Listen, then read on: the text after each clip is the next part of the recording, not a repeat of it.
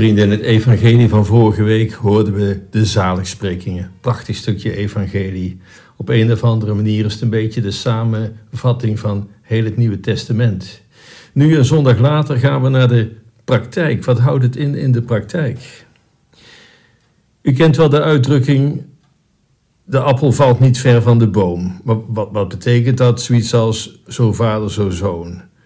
goed voorbeeld doet goed volgen, dat soort dingen. Waaraan zou je een christen moeten herkennen? De appel valt niet ver van de boom. Niet aan een vroom masker dat we als de carnavalsdagen beginnen weer genoeg gaan dragen. Nee, je kunt je niet als christen verkleden. Een kind van God herken je aan het hart, aan de binnenkant, niet aan de buitenkant. Je herkent een christen ook niet aan het feit dat hij opgetekend staat in een doopboek of dat hij meedoet aan de kerkbijdrage. Al, allemaal goede dingen, maar dat is niet waaraan we een christen herkennen. Ehm, ook niet als hij elke zondag naar de kerk gaat. Ook niet als hij elke zondag niet naar de kerk gaat met als motto: Ik ga niet naar de kerk, want ik kan ook thuis bidden. Jacobus, wat zegt Jacobus? Bewijs me dat je geloof hebt als je geen daden kunt laten zien. Ja, als je geen daden kunt laten zien, dan geloof ik er niet veel van. En daar heeft hij gelijk in, onze goede vriend Jacobus. Dan heb je weinig te verbergen. Dan helpt een masker ook niet. Wat kopen we voor kerken, wat kopen we voor de praktijk van de kerk van vandaag als we niet lijken op de Vader? Als we een kerk naar eigen maat willen creëren. Als de Vader een barmhartige God mag zijn voor alle zondaars van de wereld, zijn zoon inderdaad in alles lijkt op de Vader, maar de aangenomen broers en zusters elkaar blijven aankijken en alsof er geen barmhartigheid bestaat. Ja, wat zakken christenen dan vaak door het krakend ijs? Terecht zeggen sommigen wel eens dat christendom lijkt nergens op. Het is een bron van, van geweld en ik weet niet wat. Um, dat is overigens maar een heel klein percentage van al het geweld uh, in de geschiedenis, maar toch. Ik kan me wel voorstellen dat iemand die God niet echt kent erop afknapt. Zo weinig als gelovigen uitstralen dat de genade werkt. Dat ze werkelijk leven naar het woord van Christus. Het grootste probleem wat niet-christenen hebben met het christendom, dat zijn degenen die zo, zich zo weinig christelijk gedragen en zich toch christenen noemen. Het is wat Gandhi zegt, mijn grootste bezwaar tegen het christendom, dat zijn de christenen. Ze leven niet naar het woord van Christus. Haat en nijd, zo is het soms ook in de kerk. In heel de maatschappij, maar in de kerk is het vaak niet anders. Mensen die om hele kleine, domme dingen, dingen die in het verleden gebeurd zijn, niets meer met elkaar te maken willen hebben. U kent het wel, ik ben nooit meer in de kerk geweest van toen en toen met die en die pastoor en die zei dit en dat. Ja, hallo zeg. Natuurlijk moeten pastoors en medechristenen zorgen zo min mogelijk aanstoot te geven maar het oordeel en de vijandschap, dat zit in degene die zich afwendt of wrok koestert. De vijandschap zit in degene die afschrijft, die geen nieuwe kans wil geven, die een streep zet, die de barmhartigheid stopzet. En zonder iemand erom te veroordelen, vaststaat dat wie breekt met God, met kerk of medemens, niet meer doet zoals de Vader met ons doet. Stel je voor dat God net zo met ons zou omgaan als wij met elkaar. We willen het liefst niet geloven dat er iemand in de hel zit en dan helemaal niet dat we er zelf heen zouden gaan.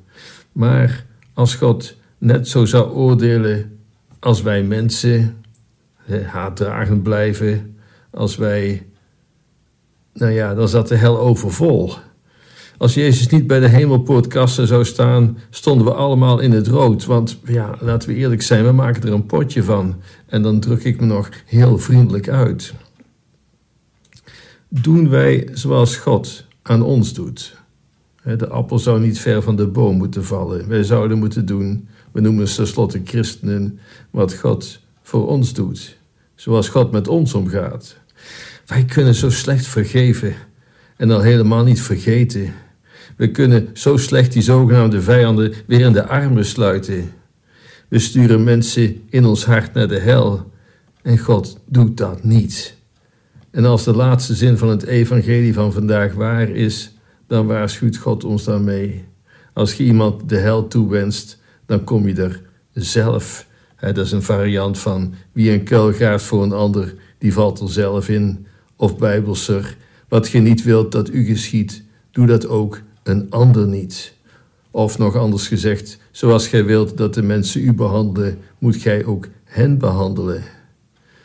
Of zoals de laatste zin van het evangelie luidt, de maat die gij gebruikt, zal men ook voor u gebruiken. Maar goed dat ons oordeel niet als een boemerang op onszelf neerkomt, als we maar barmachtiger willen zijn. Waaraan herken je een kind van de Vader als hij niet zo is als degene die niet in God geloven?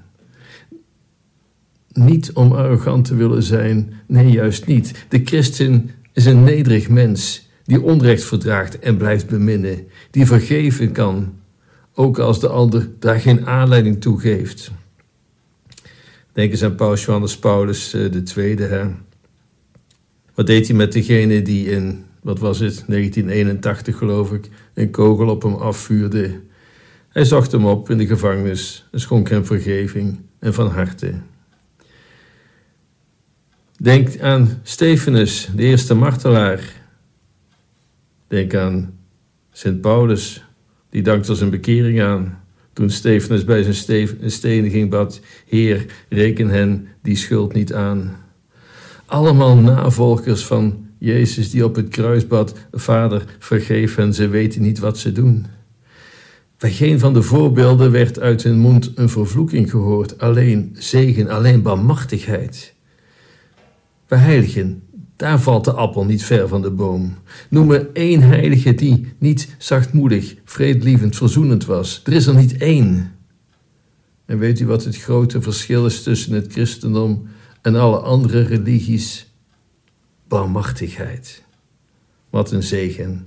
Laten wij als appels niet zo ver van de heilige boom vallen. Laten we ons, ook al zijn er in onze dagen, ja, moeilijke dagen, Laten we toch echt ons best doen om echte kinderen van de Hemelse Vader te zijn. We ons hart, hart openen voor de medemens.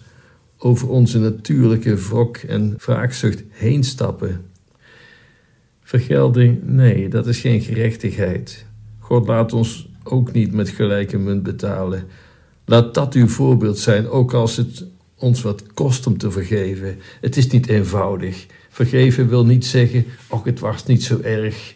Nee, dat was het juist wel. Dan betekent vergiffenis pas iets. Wees barmachtig zoals uw hemelse Vader barmachtig is.